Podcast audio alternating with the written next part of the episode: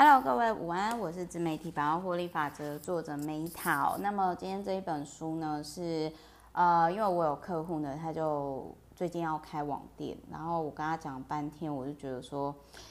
我觉得有一本书一定可以解决他的问题。然后呢，我看完了电商经营百问之后，我就发现到说，哇哦，从打造品牌、架设官网、网络行销、获利技法、跨境电商，我觉得这一本书还蛮。实用的，而且再加上就是说，它里面挂名推荐的机构，就是有一家，就是我我之前真的在在我开公司之前吧，因为我们现在小公司已经七年了，然后我之前就是大概是在开公司前后，就是有去上过电商大学的课，前期他们那个时候还没有很草创。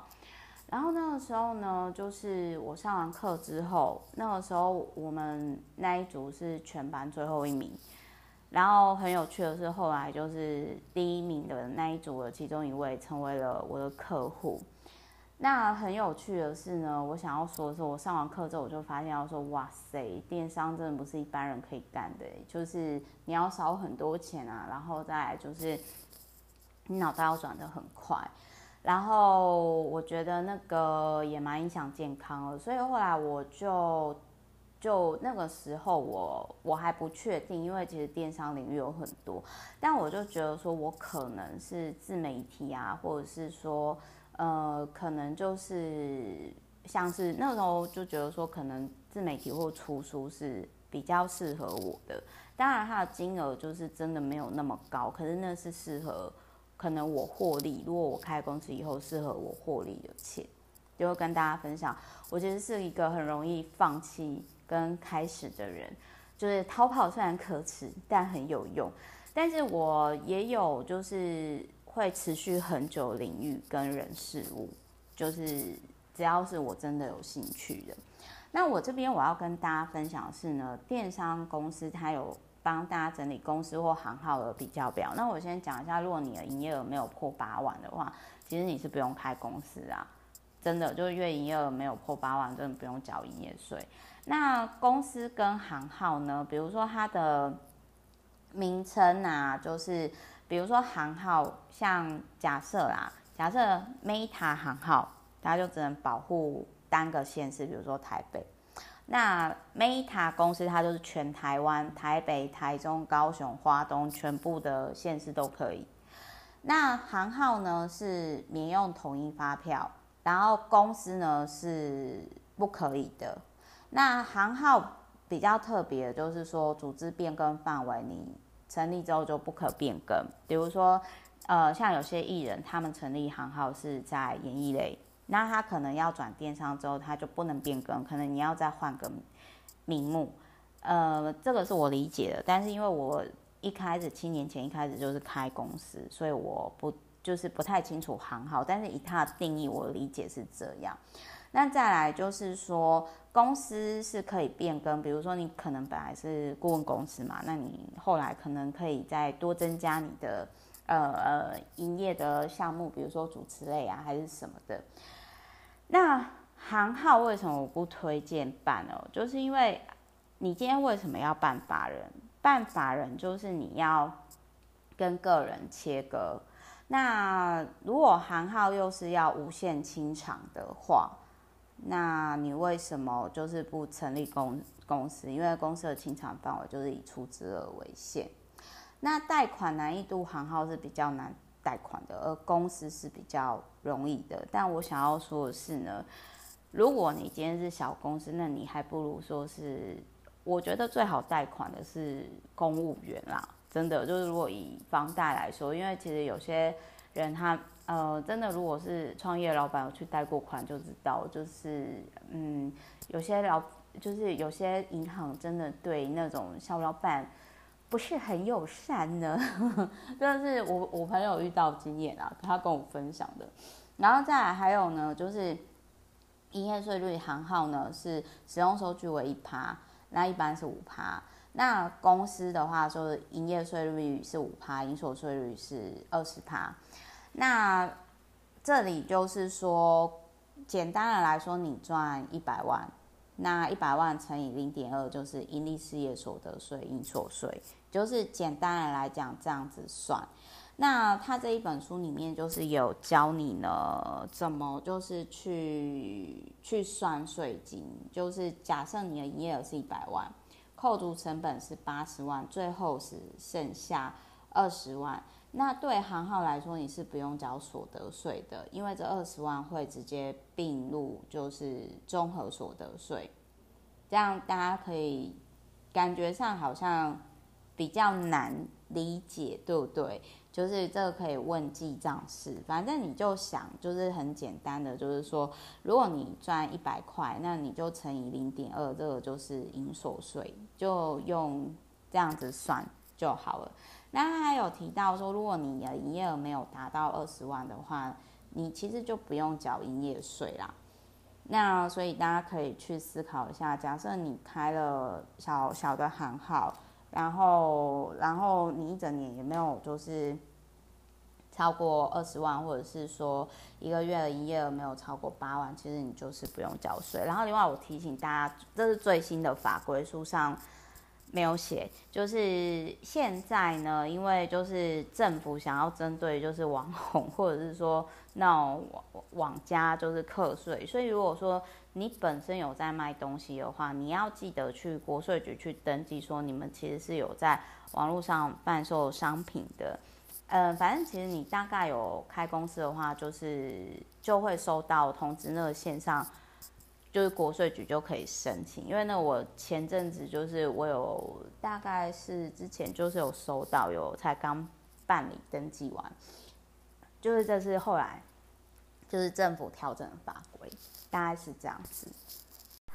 好，各位，那我再继续哦。就是电商经营一百问呢，就是我是看完它整个完整 SOP 流程，打造品牌、架设官网、网络行销、获利技法跟跨境电商以后，然后我才深深发现到说，天哪，我真的觉得，呃，我不晓得是不是我的应得值很高的关系。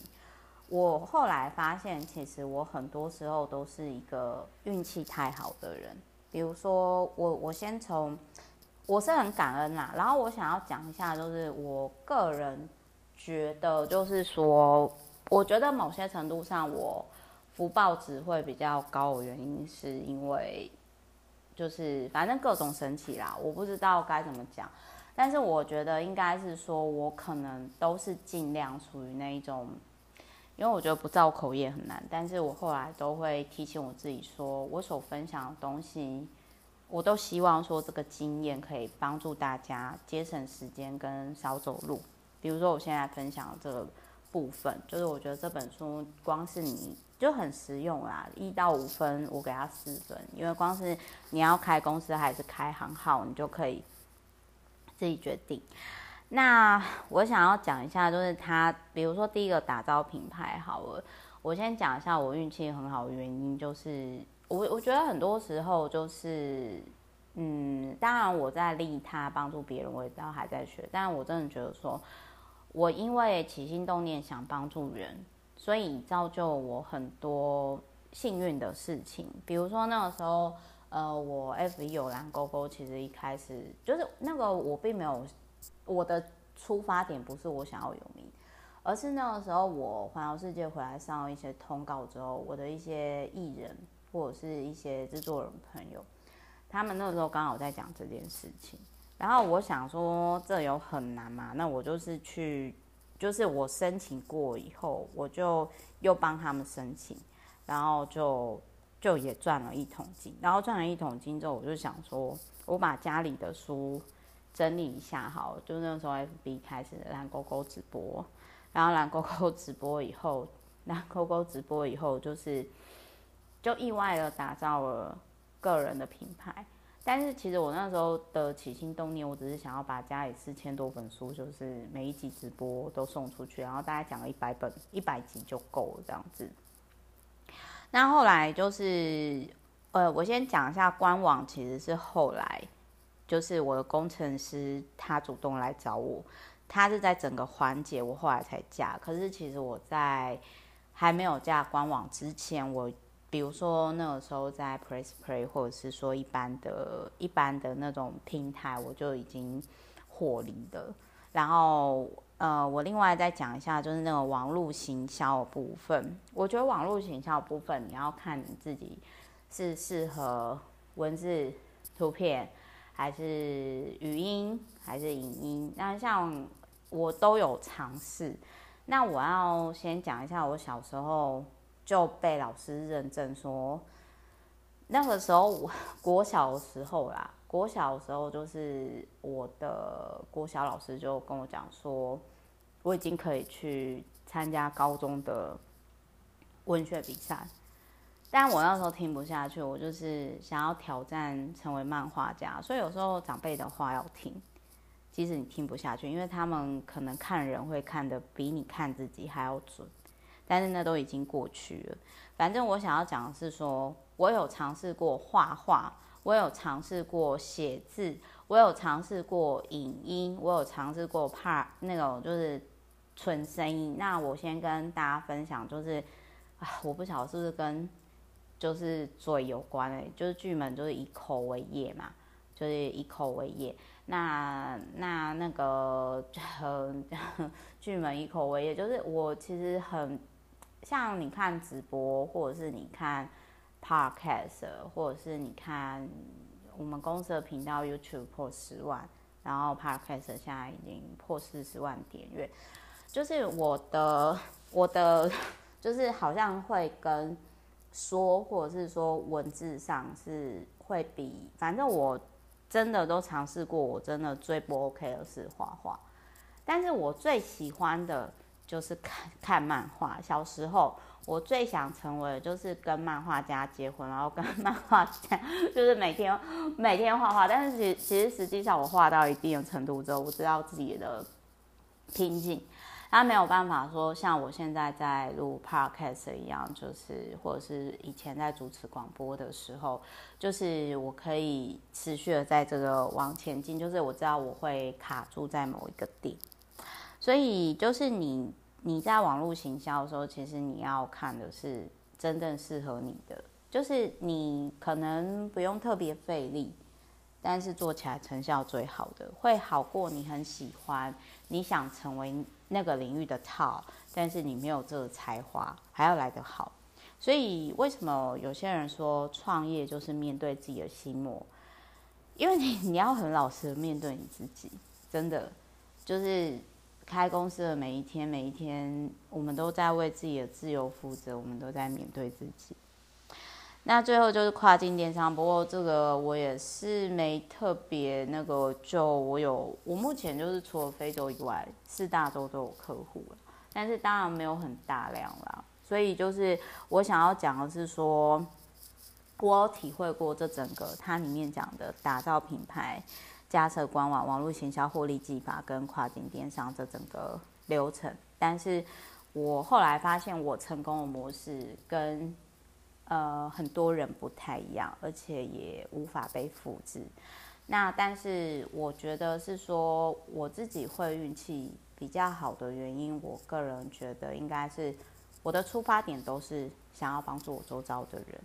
但是帮助人呢，像我利他存折，我后来其实也有去反思说，哎，为什么就是帮助别人反而会被不喜欢，会被排挤，会被讨厌？这个就是一门帮助别人是真的是一门艺术。这个下次我们再说，就是有机会再说哦。